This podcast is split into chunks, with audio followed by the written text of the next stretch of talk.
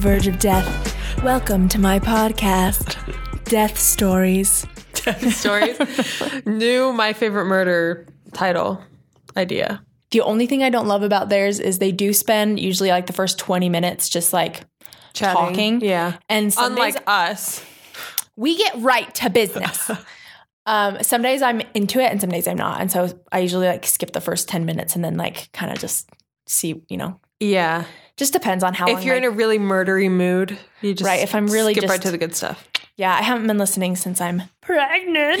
Oh, wait, do we have are we a recording now? Should we do the I assumed we were recording, which is why I said pregnant in such a weird voice. Amazing. Welcome To my best friend's podcast. and my best friend's podcast and my baby's podcast. Oh, crowd goes wild. That not not you. It was supposed to be like a general roar of Right, applause right. The crowd goes wild Yeah, so the crowd me. goes wild because you have a baby In me. in you. I'm so happy for you. I'm happy that we can finally talk about it because I feel like there have been so many times that I've almost mentioned it and then been like, I go to bed at seven o'clock like a normal person. Yeah, really. I feel that. Yeah, hopefully this clears things up. And If anyone thought that it was a totally normal thing for me to just go to bed at eight o'clock at night, it really isn't. It is weird. If you were like, why the hell? yeah, well, and that made sense to I'm me. pregnant. As I was listening to our last episode, I had mentioned that a fitness influencer goes to bed at nine, and I was like, "That's unbelievable!" But you go to bed at eight thirty. But in my head, I was like, "She's just a normal like person who chooses to go to bed at nine. You are pregnant, and for those at home who can't see how How tired, pregnant.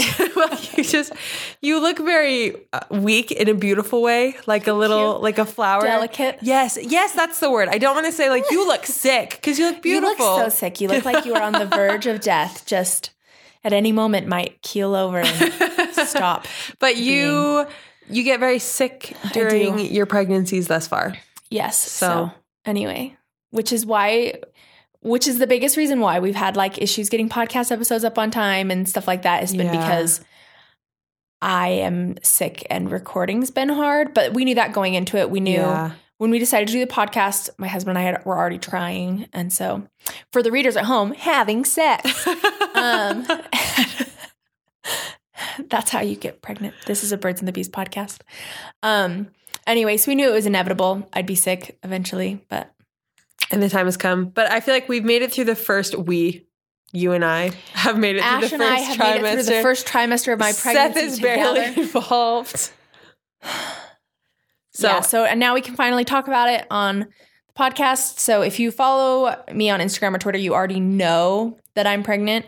But if you don't, now is a good time to go do that. honestly, and because your pregnancy content was truly my fave. oh, I thought it sucked last time, Oh. but that's because my whole Instagram sucked last time. So It, you put in like effort, like halfway through the pregnancy, you started putting in a little bit more effort, and I thought it was so cute. thank you. Anyways, This one will be even better. so I feel like we've already covered babies, and we've already covered the really basic, bare bones facts of sex. So we must be talking about Mormonism, right? That's right, folks. Today, an exclusive interview with Ash Powers, current Mormon, on My Best Friend's podcast. Anyways, so today we will be talking about Mormon culture just because we gave it a brief shout out in our last podcast. I've Episode? actually had multiple people message and ask us to do this episode, and I have been so wary to do it. We're doing it a little bit different. We're just going to talk about the culture of Mormonism rather than um, Doctrine or beliefs. doctrine or beliefs or either of our specific beliefs or anything like that, just Yeah. because I feel like, first of all, spirituality, which is what going to church should be about, Mm-hmm. is a personal thing. And so I think that confining yourself to a, a religion in the sense of like, not that confining yourself to a religion is bad. Here we go. Everyone's going to be mad. confining yourself to a religion isn't bad, but I feel like because those are personal beliefs, I just feel like there's no point in hashing them out on the air, right? And Yeah. for people to judge and whatever. Like, I think if you want to go to church, go to church. If you don't want to go to church, don't go to church. That's, yeah. And I think declaring where you stand at any moment, like, it's so funny how we all know that people just go through their lives changing constantly. yeah, And yet we hold them to like the standard of something they said at any point in time. Like you could say something and then have a breakthrough like two days later, Literally. and people will still and. Uh, we all do it. We just hold you to that standard of what you said two weeks ago, and it's Yeah. it's fine. It's not criminal, but it just Yeah. that's why we're not going to get into it. Right. I mean, to be fair, airing my dirty laundry, I used to be rep- registered as a Republican. but it's because I didn't know secrets come out. I didn't know anything about politics and my parents are Republicans, so I was like, I guess I'm a Republican. So I registered and then I told my husband and he said, "You registered as what?" anyway, now I'm registered Democrat. But I just thought I'd get that out there in the open. It's been weighing on me heavily. so Mormonism is let's just kind of Let's give a little. Yeah. I feel bad. I was talking to Seth about this in the car the other day that we, the very first few times we mentioned anything about Mormonism on the Mm-hmm. podcast, we gave like a tiny disclaimer. And now anytime we mention it, we just go through it Yeah. brazenly and don't say anything about. Like for any listeners that have never been in the church, they're going to be like, "What?" Oh yeah, and it's such obscure references. I know, and I just assume that people will get it. So if that has been you in the past, I apologize. We're going to try to Yeah, hopefully this will kind of be a good And I think that's honestly one of the biggest reasons I want to do this episode is Yeah. just so context for anyone that has never been or never will be Mormon or honestly just grew up outside of Utah. Yeah. And I also feel like part. it's good to for me it was a interesting realization the older I got that some of the things that I held so like as as true doctrine beliefs were just culture and so I'm not going to compare the two or say anything is or isn't like doesn't have doctrine backup but it is interesting to kind of like dissect it. So, for anyone who doesn't know, for somebody who has just maybe heard a couple of South Park jokes about Mormons, Mormonism is um, just a little kitschy term for the Church of Jesus Christ of Latter day Saints. That's TM. yeah, seriously, that's actually what we, because I am active, prefer to be called, and that's kind of a new thing. I kind of think that's a rebrand, if I'm being completely honest. Honestly, here's the thing. I It don't. kind of annoys me, but probably just because I'm not a member anymore. Before Nelson, the guy who is currently in charge of the church, was in charge of the church, like years and years ago, he made a statement about how we shouldn't be called Mormons. And then who, the guy who was in charge of the church at the time, I think it was all the way back. Nah, it would have been Monson. But anyway, whoever was in charge at the time was like, no, people know us as Mormons and that's fine. And like, there's nothing wrong with it. But I think that that's just his hill that he wants to die on. So the second he became president, he was like, listen up, no more Mormons, which is fine. Like, Yeah. you do you, buddy. But I yeah. I do think it is kind of a little bit of a personal bone that he's wanted to pick with the world. And I just think it's funny how far some people take it. They're Yeah. like, um, we're not Mormons. I don't know what you're saying. I don't know her. I Mormon? I don't know her. yeah, I definitely have not super uh, I don't know. That one has not really been like integrated fully into my vocabulary. Like, and there was the whole "I'm a Mormon" campaign, and like the official press release Mormon was on- messages and yeah, it was on the Mormon newsroom was where they said that. It was kind of hilarious to be like, we're distancing ourselves from that. We're not supposed to say that like at all. And it was, you know, it went live first on Mormon newsroom. And I was like, this is going to be a hell of a rebrand, but all right. Literally. So yeah. So, um, yeah, Mormonism is Church of Jesus Christ of Latter day Saints, and it is the religion that we were both raised in. And a long, long time ago, when the religion was founded, everyone who like converted moved over to Utah. They were the pioneers. A lot of them died. It was a big old thing. That's Trek. We've referenced that a couple times. We go reenact that. which is for- weird, and I don't think we should, but that's another story. yeah it just it makes me sad i'm like oh man this sucked but anyway a lot of the mormons came over to utah and kind of built everything up down here so that's why there's this massive concentration of not just active members of the church of jesus christ of latter day saints but a lot of mormon culture just in the whole area Right. And I've had, I didn't grow up in Utah. And so I moved here when I was in college. And a lot of, I got some of the Mormon culture things, quote Mhm. unquote, because some of it's just inescapable. But a Yeah. lot of the, what I feel like is very typical, um, like stereotypical Mormonism, I didn't see nearly as much of.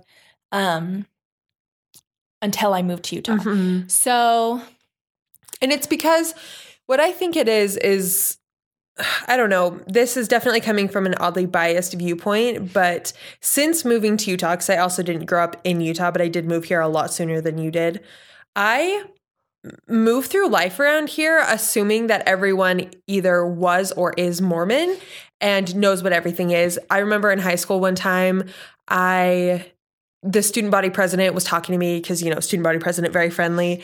And he said something about getting coffee and i made a joke. I was like ooh word of wisdom because i thought he was joking. And he was like oh what's that? And i laughed because i was just like haha. I don't Exactly, even know. what's he was that? he was a nice person and so for some reason I had this like crazy like association in my mind that it was like you could tell people who weren't members of the church because they had a darkness or a lack of light or they didn't have charity or kindness or something like that and wherever that came from it was definitely like so perpetuated that to this day I will I'm still taken aback when people don't know what my niche religious jokes are like on the podcast. No, but it's the same thing with um because I grew up the same way, like with that same idea that mindset though, that anyone that wasn't a member of the church was probably like you could tell like they had this darkness or yeah. whatever. And I am here to tell you that's wrong unless you've met me, in which case, yes, there's just a cloud of darkness just surrounding me at all times. Well, I hope you know I'm only friends with you so I can convert you back. So I knew it. Well, this podcast is over. Bye. we will be changing the name of my recent enemies podcast. Um, we'll be recording from different rooms. yeah, really. Over walkie talkies, just swearing at each other. So you over. so that is just a little brief overview of what Mormonism is, and right, and very brief, very watered down. Honestly, but we just really don't want to get into it. But it's yeah, that's basically all you would need to know to understand everything going forward. So, what do you feel like the most notable thing about like what's the weirdest thing about Mormon culture to you? Besides the fact that they've branded everyone else in the world as like sad and doesn't have like light or happiness. that's just like their a weird, honestly, kind of sad thing because I feel like It's it really well, yeah, because it teaches you to alienate. It gives you like this complex that you're better than everyone else. And I well, that like- other people need saving. right, and I don't love that. Yeah. Um, well, there are a lot. I do think one thing that characteristically is and always has been kind of laughable about Mormons TM is um the fact that many get married so quickly I'm so glad we're jumping right into this. This is all I want to talk about. and the reason for it now I love this. the Dive right thing in. is the thing is I got married relatively quickly. By relatively quickly, I knew Seth for a year, about a little bit over a year before we got married, Mhm. which in Mormon time is a long time. Oh my goodness, my favorite thing in the entire world is people who will be like like they'll be like you have to date before like I've had conversations with people and I'll be like me and my boyfriend have been dating for 5 years and I feel like it's so important to really get to know someone and they're like yeah, me too. I had friends who got married in 3 months. I knew my husband for 10 months before we were married. And it's like that's still A really quick it's still turnaround. quick and it's just it's funny Oh, there's it's so nothing wrong with it, but it's so quick.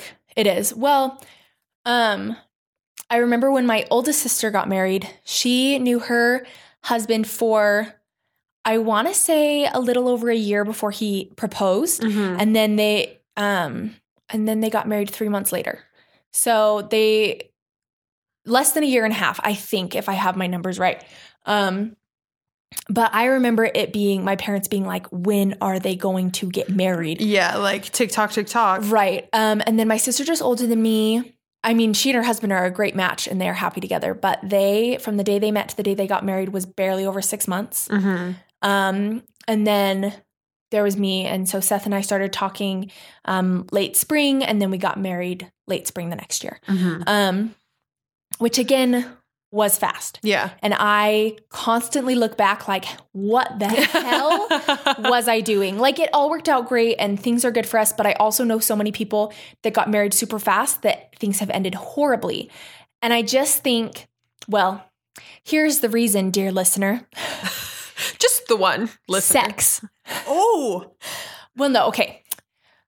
there's a lot we could dive into, but there's Wait, a, there's a can big, I just interject one thing about Yes. Mormon culture? It's not just the getting married fast; it's the getting married incredibly young. That Yes. that also is so integrated that we forget. Like I'm 21, and I feel like you know I was ready to be married, or thought that I was ready to be married. Mentally, I was like, I am a bride now. Like somebody marry me at 18. Oh, yeah. Well, I mean, again, another thing that I am constantly like looking back in shock at. I was 20 when we got married, Mm-hmm. but Seth was 18. Mm-hmm. And so we were Which just, I love. He just like knew what he wanted and was He like, really "Let's did. do this." and like and it turned out great for us again. And so I feel bad passing judgment along to others who get married so quickly, but at the same time, it it turned out well for us, but yeah, I feel like that is in most cases the exception, not the rule. I had a friend who, well, there is a pretty high divorce rate in Utah. yeah, Just throwing that out there. And again, I really don't want all the Mormons are going to be mad at me and be like, um, I knew my husband Chad for only six months and we're still happy, okay? It's only been three months. Marriage is hard and we fight every day, but damn it, I love him. Chad. when people just constantly, constantly, constantly talk about how hard a relationship is, I'm like, sis, do you need some water? Like, are you Honestly, all well, right? the thing is, marriage shouldn't be that hard. And the people that I know, Like, life say- is hard Right. and relationships take work, but that doesn't mean that it's like a constant battle. Well, the people Maybe, that I the know, people not that I know more than anyone else, the ones that post like relationships are so hard and marriage is so hard, but it's so worth it with you, baby, are all Mormons. Yeah. Like nine times out of 10, it's a Mormon. And it's because they got married really fast before they knew them super well. And so you go through the growing pains of a relationship, but you go through those growing pains in the same vicinity as them, and you haven't known them long enough to know what their mom's maiden name is. You can't even steal their identity yet. And you that like so appalled, like you can't even steal their identity. look, I couldn't even steal Seth's though. So who am I to talk? Because I don't remember his mother's maiden name, but I know that she was born in Maryland. So I have that. If that's the no one's allowed to steal Seth's identity from that question. um, no, so I feel like that really permeates the culture. Yeah, it's a pretty like that starts out So the it's so Mormon culture lifestyle, and then And you have a lot of kids, Yeah. and then it it repeats. Well, and it's this because is that sounds so brutal and judgmental. Well, it's because I saw someone on Twitter post about this the other day and I felt like it really hit the nail on the head was that in the church for women, you're kind of given a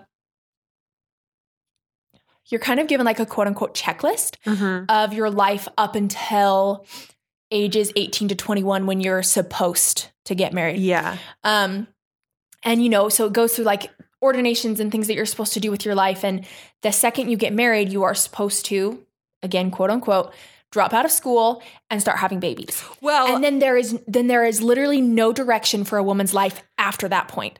And so it leaves a lot of women with children at a very young age. And and again, I had a child very young, but it leaves a lot of women with, with a lot of children very quickly and they suddenly have they don't have anything else going on in their lives. They don't have any passions, they don't have anything else that is driving them and I know people that have gotten to a point where their kids are all out of the house and then they're like, well, my entire life's purpose is over. yeah, Like the whole multiply and replenish the earth thing is really I mean, it's a funny joke, but but also a lot of people take that really seriously. And I know a lot of people think that having babies is going to be a lot more fun than it is. Mhm. And so then they just get into it really young and then all of a sudden they have a colicky baby that has blowouts every time they go out in public and doesn't want to wear their cute little outfits and yeah, and they're and it's just not as fun as people think it's going to be and so I love my kid Yeah, so much. But and obviously all those moms do too. It's just they're nothing about the Mormon culture prepares. you for actual life you- after yeah. aside from being a mother. Well, even That's the only role. In fact, there was a I don't watch conference. General conference is a is a um twice a year the leaders of the church broadcast like a bunch of talks about Yeah. church um doctrine and stuff and um I don't watch it anymore but I know that last in October there was a talk by Oaks whom I hate. I apologize, um, who said that a woman's only role was to be a mother and was very adamant that like a woman's a woman's divine purpose was to be a mother. And I knew a lot of people that that really bothered. Yeah. I am included. Um, but yeah, the church doesn't really focus, in my experience, on any other purpose of a woman. The church doesn't really focus on any other purpose for a woman outside of being a mother, in my Yeah. experience. Anyway, sorry that I like really just took over that and just steamrolled. No, there's honestly so much to unpack with that. And again, that gets into I don't think there's okay, so I don't think there's anything wrong with acknowledging like I firmly believe that like, you know, the family is the focus of your purpose here on the earth. I'm one of those people who takes family like really seriously. Right. I don't think there's anything wrong with saying that. And I don't think there's anything wrong with saying like, you know, you should prior like God wants you to prior- prioritize your family. I don't think that's what he's saying. I think if that was his point, he could have made that a lot better.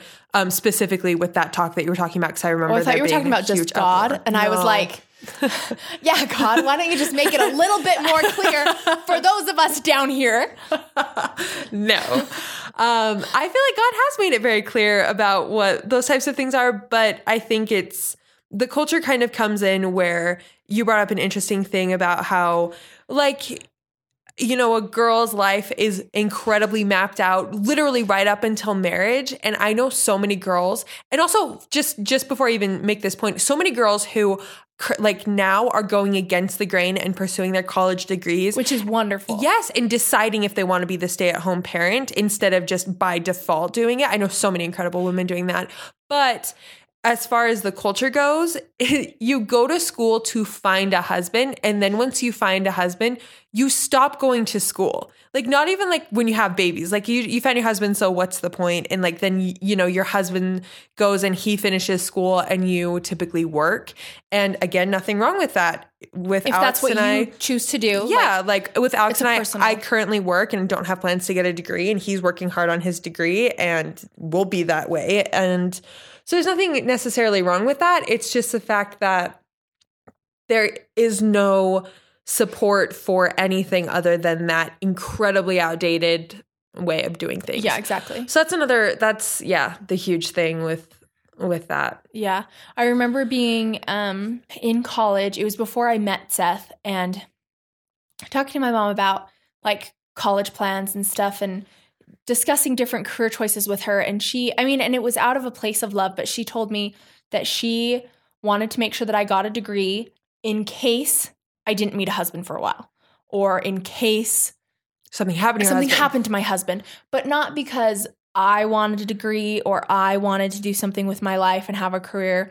It was all literally hinged on my future husband, whoever he is, and his decisions and actions. Yeah. And I feel like that's backwards because if you want a degree, go get it. Mhm. And it doesn't matter if you're married or your gender or anything. Like, I just don't think that's just one part of the culture that really bothers me is that it discourages people from like bettering their own life for themselves. Yeah, and another thing with that is just from what I've seen, and again, I think that a lot of these things were maybe a generation before us, maybe not even a full generation, but like I just know so many empowered, like feminist members of the church who are kind of throwing that old model away. But once you once you become a mother, it's pretty universally recognized like that when you're a stay-at-home parent and you're hanging out with little kids all the time that you need something to help you maintain your own personal identity Yeah. and you know if you were raised to never consider what your personal identity is that is such a mind f for people because they're not like getting back to their roots and like oh i'm gonna go paint because i know that it, it's what i love it's my passion or i'm gonna you know go work part-time in this industry because i do want to be a stay-at-home mom but i love that and i need the adult interaction. They don't even know. And my case in point with that was so, like I said, I've I felt like I was ready to be a bride since I was like 17. Mostly because I had a guy when I was broken up with Alex. I had a guy. I was 17 and we hadn't kissed yet, and he was like. I'm gonna go get a ring. Like when you're ready, let me know because I'm gonna go get a ring. And I was like, what? Anyways, I felt like I was ready to be married at like 17. And I was one of those girls who was positive that I was going to be like married by 18. And that didn't happen because I'm married, or sorry, not married to. Because I'm married. Surprise, bitches. I am dating somebody who is a lot smarter than me and has parents who raised him to think like, you know, for himself kind of a little bit more. Oh, that was such a, we're going to get backlash for that one. But his parents raised him to consider more than just what other people are doing. And that's the, that on that. And so we didn't end up getting married. And I just, for the longest time, I did nothing with my life. I had a good job. I just kept doing that. I kept doing that. I kept doing that. And it was constant. I was like, Alex, when are we going to get married? When are we going to get married? When are we going to get married? And, you know, we always had really constructive conversations about like, you know, like we're very, very young. We don't have anything set up. And I was like, yeah, but I'm 18. Like, when are we going to get married? For pretty much no reason.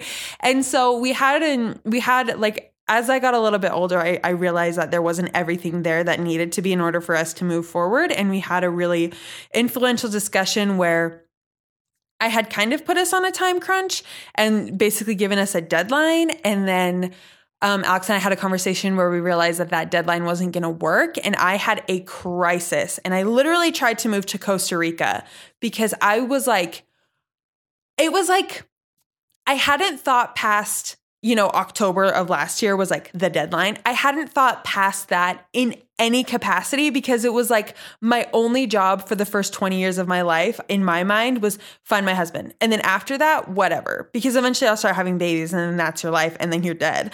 Like that's all I was taught and that's all that I wanted. I was never taught to consider anything else that I wanted. And I grew up really sheltered and I was homeschooled. And so that also played into like not being exposed to other things. Sorry, I completely hijacked this, but I had a full blown crisis and had started asking myself questions I had literally never asked myself before in my life. And I was a pretty, like, I was a freaking cool chick. I had my own business and I had like done all these fun things and these crazy things and I'm, you know, had a million friends and like just was living this great life and I reflected and I was like, I've never asked myself what I want ever in my life. Never considered what I would want for a career. Never considered what I would study if I did go to school. I'd never asked myself these questions and I started to and my entire life fell apart because I had built it around being someone's wife. And I freaking lucked out that I ended up, you know, begging someone to marry me who wanted me for more than just you know, baby producing arm candy.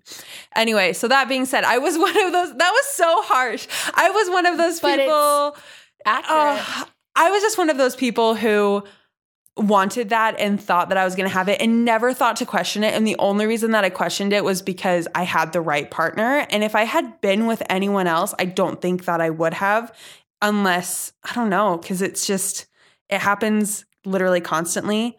And if I hadn't been so sure that Alex was somebody I wanted to spend my life with, I probably would have just been like, all right, well, I'm going to go find somebody who will marry me. And I would have gone out and met a guy, and six months later, we'd be married, and I would probably be pregnant, which is completely fine. But for me, I'm really glad that this is what happened. End of story. yeah. I feel like I could go on for days about the Specifically, that kind of yeah, specifically thing. that like The way women are really young raised and really quick church. and all of that. But The more interesting side of that is people get married so quickly, and specifically married is because um, the religion teaches that sex is only okay within marriage, and so you know, bunch of horny college age kids meet and they fall in love, and the love is real, and they there's also quite a bit of lust. Yes, exactly. And that's good. You should definitely feel lusty after the person that you Yeah, marry. you should. you should definitely feel that way about the person that you marry, but But it's not a reason to get married. You shouldn't get married just to have sex. yeah. Well, the thing that's hard about that is you can't start your life together until that's unless like are you going to move in together and like have separate twin beds? Like that's not really a realistic option or anything like Yes. that. Okay. Bunk beds, actually. Bunk beds because you can't even you can't even sleepwalk into the other person's bed. Sleepwalk, right? you know can't even tell yourself that it was sleepwalking but yeah so people really just Sleep falling? Sleep climbing downstairs? um yes that's a huge one is people it's and it's such a it's so hard because that's such a normal thing to want. And when you are in love it's such a difficult thing to like oh we're so close emotionally and we're spending all this time together. And it's 100% biologically and hormonally and physically natural. I'm pretty sure i just repeated the same word three times biology. Anyways um it's completely natural. And you're like no no no. And you can't move forward with your life together until you're ha- basically until you're having sex Right. Well, and also I feel like it's such a normal, healthy part of a relationship. yeah And again, I'm I'm not saying. I mean, actually, I am saying if you want to have sex with whoever you want, have sex with whoever you want. I was gonna say I'm not saying that you should have sex with with just anyone, and then I was like, well, if you want to, go go you. Like, do whatever you want be a slut yeah, but um, I just feel like there's a lot of um, I know a lot of people who have had problems with that that they are so quote unquote shamed um like earlier in their life to not want sex and then as soon as they are allowed to have sex they're like ah this is bad yeah. and I don't think we should be doing this. Yeah. And I know people that have gone months after getting married and not doing it. Yeah. We're actually part of a Facebook group that was you added me back when you were more active. yeah back when I was a normie It's a great it's a it's a um a Facebook page for Mormon women who have questions about sex. Um, it's a great page, and like overall, the atmosphere is great, and the whole community is really supportive of having like active, healthy sex lives. This is just a sex podcast, BTW. I know. I was gonna say, could like we need a count like a clicker for how many times we say sex this episode. Ooh, I like that. Hopefully, we get a really high click count on the word sex. But it's a great Facebook page, and overall, the the vibe is really like healthy and inclusive of like um uh monogamous like your your marriage and your sex life within your marriage but it's really sad to see some of the things that people say and the questions that some people have about like can I send my husband like a nude picture of myself? Can I like am I allowed to dirty talk? And it's like literally like Yes.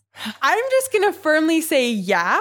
I don't know where I heard this quote, but somebody in the church said there's no um oh what was it? There's no chastity in marriage, only fidelity. And so basically, if you are Mormon and you have any thoughts on that, just be loyal and have a lot of sex. And if you have negative feelings about anything we're saying, keep it to yourself. Give us a five star rating for trying. yeah. Um, yeah. So moving past, what, you don't want to talk about sex anymore? All right, fine. I mean, listen, I could talk about it all oh, day. sorry. Um, the sacred act of making love. Episode 12 of my best friend's podcast, The Sacred Art of Making Love. Yeah, just Kama Sutra, but and like we're just gonna read the whole But, book like, and describe it. That would be so funny. But also, I really feel like it would be uncomfortable to open up that book in front of you and be like together, like looking at cartoon images of people. really? Like we haven't talked about everything. Yeah, but it's one thing to talk about it, and it's another to look at cartoon pornographic images together. I've never Anyways. picked up a book. I'm assuming that's what it's like. I mean, I've never picked up a single book in my entire life. I'm assuming books are just You write for a living. pornographic images. That's all books are, right? That's why I've The never looked at them. Oh my gosh. This got derailed so Yes. fast. We have approximately zero Mormon listeners still with yeah, us. they're like, I'm so offended. You're just making jokes about. Anyway, anyway, we're gonna link it in the description. just kidding. No, we won't. Um, and I had Is this a real point? Or are you being funny? yeah, no, I'm like making Okay, a real joke about. Jello. um, because again, it's just something that I I made a Mormon joke about Jello. I Yeah. said something like. The worst part about leaving the church is the embarrassment I feel buying Jello, like something like that. Because a pregnancy craving has been green Jello. Wow. and I know it's Your baby's going to come out a. Mormon. If you eat green jello, your baby is going to come out a Mormon. science. Um, no, so I went and bought Jello on Sunday, and I was like embarrassed putting it on the on the little checkout thing. And I had like a few people ask. They were like, "I've never been Mormon. I don't get this joke." Yeah. And I was like, "Oh." So this is just like a very short thing because this isn't really like anything detrimental about detrimental about Mormon culture. I just think it's funny that Mormons eat a lot of jello. Mm-hmm. And I I made a joke to Seth. Have, do you ever want to go to a buffet just because you know they'll have at least three different kinds of jello? And Seth was like, I mean, you can get the same thing walking into any Mormon household. And it, um, and it was funny. And it was also true. just thought we would touch on jello. What are your next thoughts, Ash? Oh my goodness, there's so much to talk about. I want to just go back and like give a little shout out to I mentioned like feminism in Mormonism and I feel like that's literally could be its own podcast. I will not even speak on that, but I do want to shout out all of the women trying to make the whole religion a better place for active I agree because I feel like I obviously didn't want to do that. Yeah. but I think it's important for the people that um that are still members to make it a better place for their children or other people's Yeah. children or even just themselves Yeah. because they deserve to be in a in a community where their opinion is just as important as a man's opinion. Yeah, absolutely. And unfortunately, that is Still not there. Yeah, but still not there. But I think it's because of powerful, incredible women that you know, in any scenario or any organization, that that will that is on the horizon. Exactly. It's because they fight hard. I think one of the things that has come to just stress me out the most about Mormon culture is how do I even phrase this? Beginning with non members and people who have left the church and just nonstop trying to convert them and be their friend just for that, like to reconvert. Just generally having absolutely no leniency whatsoever in believing that anything other than the lifestyle that they have deemed right and true for them is the way to live life. Yeah. And this is so I don't even know. I was hoping that this would be a little bit more of like a zesty fun, like Mormon culture. Look at all I the know. young teen brides. And but it's now kind it's of just a, turned into like a serious talk about how sorry. well, it's just very sad to see oh man. I guess we can cut this out if this is like too doctriny or whatever. God has, you know, currently on this earth, 7 billion children. I very firmly believe in, like, I know what my beliefs are. I very firmly believe that we are God's children. And I also believe that He's an incredibly loving God. And I believe that He has given us all different paths to walk. And the, the correct, if you are like, for each individual, them leading the path that, like, walking the path that God actually has in store for them and wants for them and that they need for this earthly experience, I don't believe that that correct path is the Mormon church. And in the Mormon church, that is 100% taught. And I think that that is a really um, poorly distinguished line between like sharing truth and the desire to share truth and enrich one another's lives with you know like the promise of eternal families is a is a belief only in oh my gosh this is 100% doctor now. I guess i'll have to cut this out. I'll wrap it up. The the belief of eternal families is really um, important in the mormon church and is not something that's taught in most other religions including traditional christianity or non-denominational christianity um you know the family unit in in heaven like we're all families and it's like a, basically the way it is here on earth and marriage is incredibly important and i think that that's an awesome thing and that's something that we should be focusing on sharing like hey your baby that died you still get to raise them like in the next life or they they're still here and you're they're still your child. That's an, a very important thing that we should be trying to share as opposed to you need to convert and go through the temple and be a full tithe payer and X, Y, and Z and be a Mormon because in this church we can give you this little prize and that's your eternal family. That's that's kind of what it has turned into. And that's why it's so heartbreaking for people when loved ones leave the church because that's the way they're viewing it as opposed to they have their truths. And I'm sure you still get to believe that. And that doesn't that you don't have to be a mormon to know that. That's a belief that you can take from that and be like i'm so glad i was taught that this is possible and that that's what god has in store for us. And i have a testimony of that but i don't need that and that i'm still walking my path the way god wants me to in this way. Um, I feel like when we originally talked about doing this episode, I had so many like zesty Mormon culture takes, and then as such soon as we started talking about it, I literally forgot every single one. My thing is it's hard to make jokes about something like in my in my daily life like totally but when I think about it it's there's a lot happening in the church and it's has a lot of weight and I'm in it but not the same way that I used to be and so I'm you're in the world, but not of the I'm world. in the church, but not of the church. no, but it's something like I'm. This is like absolutely horrible to some people, but like I'm perfectly comfortable with talking about how like we need to change the temple recommended interview process. We need to change all bishop interview processes. Hell we yeah. need more women leaders in the church with way more gravity, and that's hard to talk about with like, oh, haha, they just like don't think women are people. like that's it's hard to make like little fun jokes about that because it's true. yeah, yeah, and they're women that you love, and like I am one of those, and it's like A woman that you love. I'm I am a woman that I love. Tender. Everything comes back to self love, you guys. Um, one thing that Don't forget to wash your face. one thing, oh my gosh. Okay, one thing we haven't talked about though is the amount of babies that people have. We've touched on it briefly, but Mormons tend to have so many very big families. And the thing that confounds me the most is basically across the board, members of the church are pro life in the sense that they do not believe that, you know, like having an abortion is a woman's choice. They believe that it's it's infringing on the rights of the the baby and the fetus. And so they're they're pro life. But what I don't understand is they're also like really generally like anti Anti-birth birth control control. and anti sex education.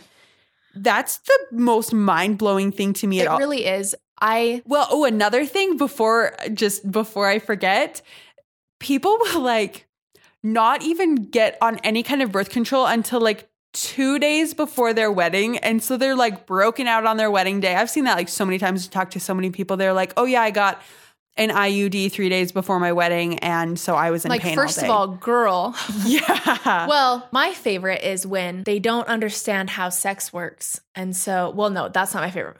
I hope you know how sex works when you get married. Um, please, for the love of God, know how sex works. Um, no, they don't fully understand that, like, not the anatomy. No, that's not at all what I'm trying to say. They don't understand that for sure. But they don't understand, like, unprotected sex in most cases will lead to pregnancy. And so I know so many people that get married and on their wedding day, it's kind of like a Mormon, not a Mormon joke, but just almost every single Mormon wedding I've been to because there's all this weight on like this is the first time you get oh to have Oh my sex. gosh, I hate that about Where Mormon people weddings. People will be like, "Tonight's the night. Oh I my know gosh, what at you're your doing." wedding. It's so uncomfortable and awkward.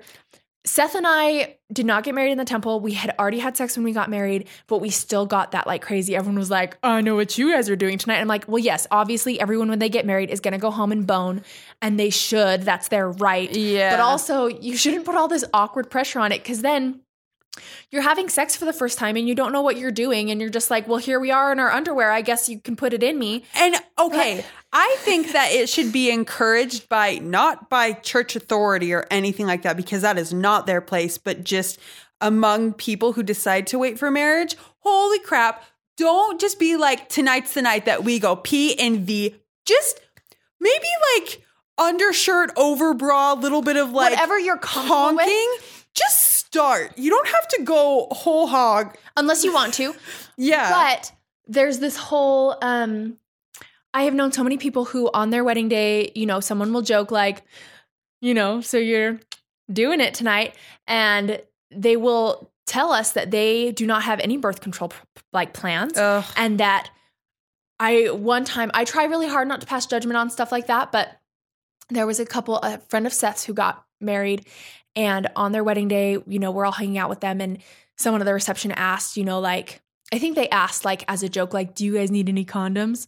And the bride straight up said, "No, we're not going to use any birth control. We're just going to let God decide what happens."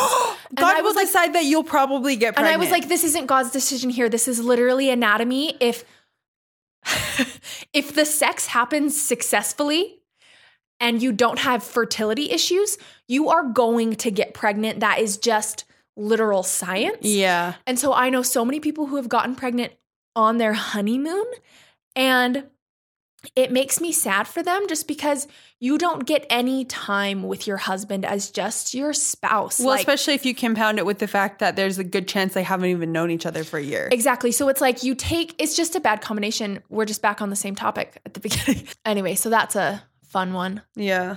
Um also, I was talking to some of my coworkers at work yesterday and I mentioned I have only ever come across this at Mormon weddings and I mentioned it and all my coworkers were like that is not a Mormon thing. So I guess I'll just say it, but at my wedding and both of my older sister's weddings and at a lot of Mormon weddings, I've granted only been to a very few non Mormon weddings, but at probably every single Mormon wedding except one, they did something called the Mexican dollar dance. I don't know if you know what that is. So I've only briefly heard of it because my roommate is marrying a Mexican and she told me about it. yeah, so I don't know if it's actually a Mexican thing. I don't think it is particularly a Mexican thing, but she said they did it back east where she's from and that she was excited because she happens to marry somebody who out from outside the little Utah bubble. So Oh, well, see, She- I grew up in New. Mexico. Okay. And so I was like, oh, it's like a, not that anyone in my family is anything but super white.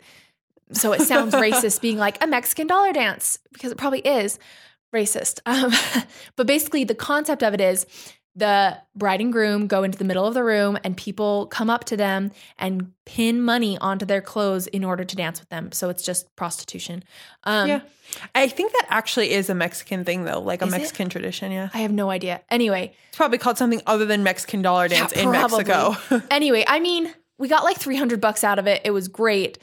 But um I've only seen that at Mormon weddings and I've seen it at a lot of Mormon weddings in the last few years. yeah, And I feel like it's so awkward. I mean, it is so awkward. And then everyone's like, let me take pictures of you with all this money on you. And it's like, it's super weird and uncomfortable. I mean, I got 300 bucks out of it. So I guess I'm not one to knock on it. But anyway, I mentioned it to my coworkers yesterday and they were like, that is not a Mormon thing. it's but definitely not around here. I've never actually seen that happen in person. I barely found out about it like a week ago.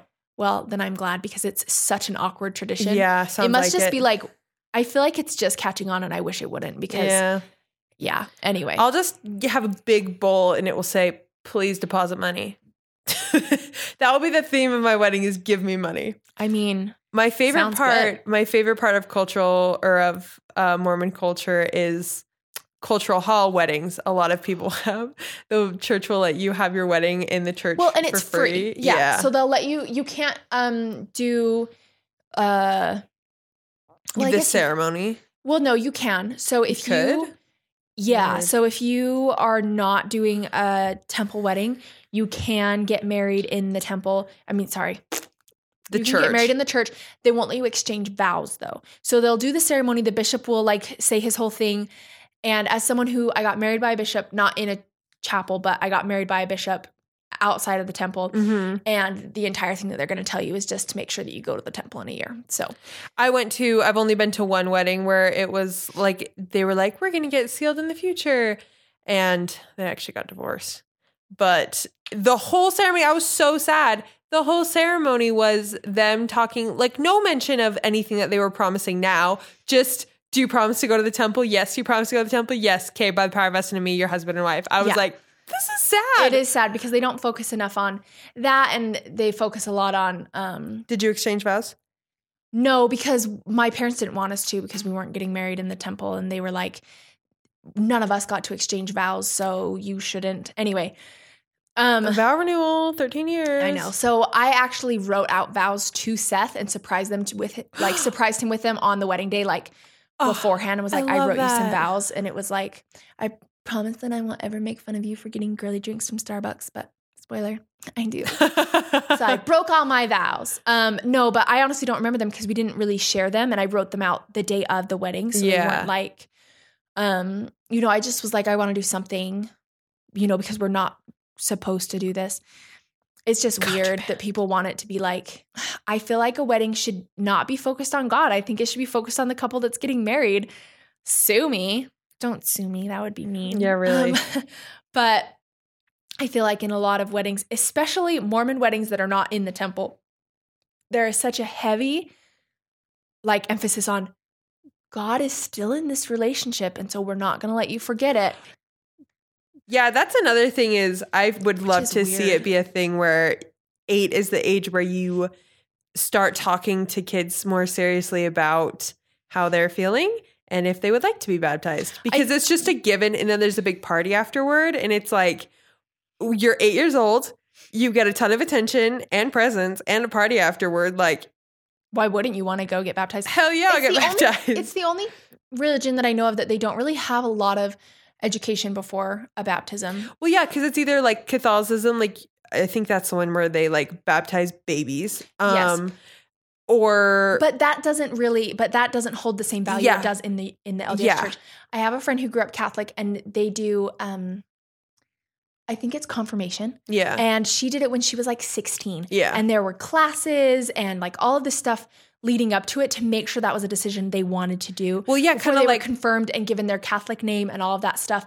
And that makes sense. And I feel like there isn't really, there definitely isn't something like that for baptism. yeah. And there isn't really something like that for temple. There are temple prep classes, but they won't tell you enough about what happens at the temple for you to actually be prepared. Oh my gosh, I'm so glad you said that because that reminds me like I would have been beating myself up if we didn't talk about this. I had the most life-changing conversation with a friend the other day because And it wasn't I? Wow. Ugh, I'm sorry, I made another friend. It was at work though in my defense. All right. Well, that's She's fair. incredible. She teaches the Institute Temple Prep class, and she just generally feels very strongly that people, out of respect, don't talk about things in the church or in the temple specifically and about the process that are okay to talk about. And I won't go into any detail here because I haven't been through the temple and I would really hate if I said anything that I'm not supposed to. And I think I think really what matters is the tone and like, you know, I just hate that there's anything you're not supposed to talk about. Well, yeah, and like it's the whole thing is that there are things that are sacred and I I can understand the gravity of that and I can understand not saying like I know that there are specific like phrases or words or things that you do that you're not supposed to reenact or say and I think that that's com- like that's a hundred percent understandable. But this friend that I was talking to made the most incredible point. She was talking all about how there doesn't need people just don't know what they can and can't talk about, so they don't talk about any of it. And that's why people will go through the temple and just be freaked out. And it's like this freaky experience. I assume I haven't been through maybe I really shouldn't be talking about this, but that's another thing is that people just don't talk like it's so important to go to the temple in in the religion and nobody talks about like anything other than that. It's literally just like here's your little like special pass to get in like now go and behold all the secrets when a lot of it isn't a secret. It's just And it honestly just freaks you out. You don't know what's going on. Yeah. And there are so many things that just contradicted things that I had been told growing up. And it just was a really, I left the church immediately after going through the temple and Oof. being honest, because it was a really uncomfortable experience for me. And it, um, I mean, this isn't a podcast episode about why I left the church, but um, yeah, that's something that really bothers me. There's just not enough conversation about the things that you're committing yourself to yeah. they give you a chance in the temple before anything happens to walk out like and be like if you're not ready to make these commitments don't make them which is good and valuable Yeah. but it's before they've explained anything before anything starts and so it feels like if you did want to walk out if you wanted to by the time you wanted to it would be too late if that Yeah. makes sense and that's uncomfortable but again i'm not trying to get anyone who's an active member of the church you know mad at me so Yeah. Well, I would just think that maybe the solution to that was I think there she my my friend told me a lot of things that a lot of things. Like it makes it sound like she told me secrets. She didn't. She just explained things that I she's perfectly think there should be secrets. Well yeah she just explained like the process of things and it for the first time in my life i've never gone to the temple. For the first time in my life it felt like something that i was maybe like could wrap my mind around doing as opposed to like i've been terrified quite frankly because i don't want to like i would rather never go through the temple and still like like my religion than go through and be like "Mm, hard pass yeah so i mean that's just where i'm at right now but Yeah. now this is and I bordering think on yeah doctrine again. So Yeah. we'll just save this for another day. But are there any other fun Mormon tidbits you can think of right now besides? honestly all of my jokes just have to do with like getting married Yeah. well one thing i think is funny um, is the whole idea, and I can say this because I was one, Yeah. the whole idea of missionary girlfriends. yes. So, in the church, young men and women, um, well, they're given the option to go on a mission for. If you're not married by 19, I guess you could go. if that even happens. So, for men, it's kind of required. People will say it's not required, but if you don't go, you get like ostracized. Yeah. So, A hundred percent. so And it's like you are not husband material Uh-uh. anymore. So, um, and girls, it's more optional, but lately a lot of people are like expecting girls to go on Yeah. missions. And it's, anyway, that's another thing. But, um, so when Seth and I were dating, he did go on a mission, and I was a missionary girlfriend for a very short period of two months. and he came home because we had, he touched my boobs before he left on his mission. And How he, dare. he told his mission president, and his mission president was really creepy and made him relay intimate details about our relationship and then told him that he had to go home immediately. Um yeah. So, Ugh. it was really uncomfortable when Seth told me all of the questions that the guy asked him. I was like cuz I had to go tell my bishop the same thing and he did not ask me any of those questions cuz he was a good bishop who wasn't Right. a freaking pedophile. Right. So, Anyway, not that all bishops are pedophiles. Sorry for any bishops out there that are listening, but just don't be a pedophile, okay? And then I won't be talking about you. Um, if the shoe fits, it really probably shouldn't freaking fit. Please go talk to the police. yeah, literally. um, no, so missionary girlfriends is a a culture of its own. It's so wild. You don't get to talk to your boyfriend for two years, and you. I mean, they just changed things so you can call your family every week. It used to literally be emails for like an hour once a week, and that's it. That's the Well, I found out that you're not get. even supposed to like IM during that hour. Like if your family knows that you're on that hour, it's like a one like email. back and You're not forth supposed to back and correspondence. forth email. Yeah, Seth just the got one. in trouble because we emailed back and forth, and he Seth used to have really bad separation anxiety, and so he ended up like breaking down and sobbing to his companion and was like, "I am struggling so hard to be here. Yeah. like." I get an hour once a week to communicate with my family and my girlfriend, who is an important person in my life. Like, totally. And you were planning on waiting. right, I was waiting and like we were planning to get married. And so it was like, what harm is it going to do? Like, literally no harm. Anyway, they changed the rules very recently, and I'm so happy for Me all the too. missionaries out there and their families. But um, I feel like it will make the transition so much easier. right, well, a lot of people come back with really severe mental health problems because they've been isolated for so long, and Yeah. it messes you up. But um, Not that missions are bad. not So that- many disclaimers. I love the church, and that's yeah. Just in case you're by this point thinking I want to and punch I everyone. don't. um, I kid.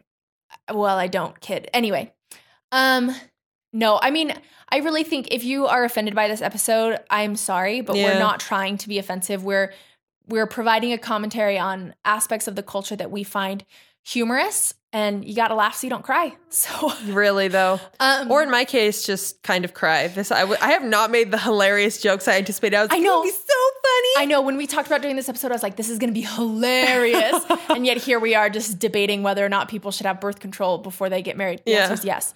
Um, but uh, no, so it's this whole like, I was in like half a dozen Facebook groups that were dedicated to missionary girlfriends, and we would have meetups and talk all about how to create the best care packages for your boyfriend and like how to. I mean, that was the fun part of That's it was tender. I sent Seth.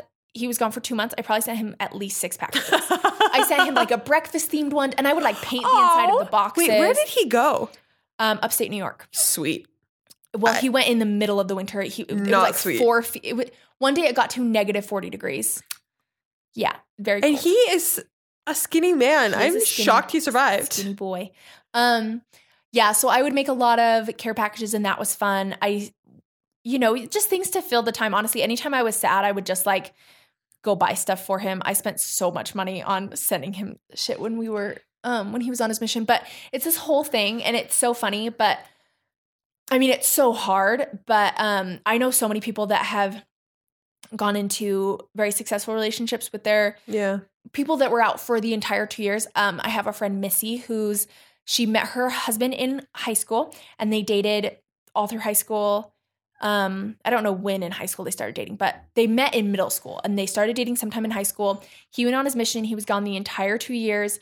He came back. They dated. Then they got engaged. They have a little girl now. She's so cute. Yeah, but she's adorable. um, so it definitely works for some people, but it also is funny because I have known some girls that are like, they call themselves missionary collectors and they will just write missionaries because they think it's fun and they so low commitment. You just get this guy who like you're literally the only girl in the universe to them, and Right. you're just writing them, and they're like, I, I can't wait to make you my eternal companion, and, and she's you're like, at home yeah, like, all right. cool." Well, I knew this girl who, when I joined the group, was writing a guy. He came home from his mission. She decided things weren't going to work out. She started writing another missionary immediately. He came home. She decided things weren't going to work out. She started writing another missionary. I was like, girl, can you find guys that are like not supposed to wear a suit and tie every day? Like, that you can talk to more than once a week. yeah, I just feel like, I mean, for some people, maybe that's, I just can't relate. You know what? I had a girl or a friend who, okay, actually, let me just say, I think like if you truly have found the one, and I don't really even think that there's a way to determine at that point if you have, like, You're just hoping at that you're point. hoping, and like, I don't know, I won't say whether or not you've gotten some kind of confirmation or like you literally have stumbled upon your actual soulmate, but I lived with a girl who had a missionary and they had been dating all through high school. He was out for like a year. He came back. She still was with him, dated only him. He went back out and she was waiting. So she was waiting for like three years and he was still like 10 months from being done with his mission. And she was, it was absolutely depressing. She was so miserable. She cried constantly and Oh, there was so, so much pressure and she was so ridiculously incredibly lonely and couldn't feel like she couldn't she didn't want to go make friends with a bunch of girls because they're you know like other single girls are dating. She couldn't go make friends with guys. She couldn't date. She wasn't going to parties. Like it was like all of the commitment of having your boyfriend there but you'd never get to spend time with your boyfriend and it was so sad. And she ended up meeting a guy she i mean i'm sure like they're they're married. They're very happy but she married the first guy she went on another date with. And like the whole situation was just really like i don't know anyways it it's was just, just a a hard situation. it was a ridiculously hard situation and i'm really happy that she found that i'm really happy she married the guy she married and not the missionary because the missionary was one time i sent him an email i was so mad he had done something so mean to her on his mission and so i think I like pretended to, I think I took a screenshot because I was going to send him an email that said like Dear Elder Fart Face. And I s- took a screenshot and sent it to her to be like, haha. And then I think I actually sent him an email that just said Dear Elder Fart Face. That's Anyway, I did not like him. So I'm glad that she ended up with the guy that she ended up with. But it was this massive traumatic thing where she had like previously been going over to his family's house and like was so close with his his family. It got even closer with this family.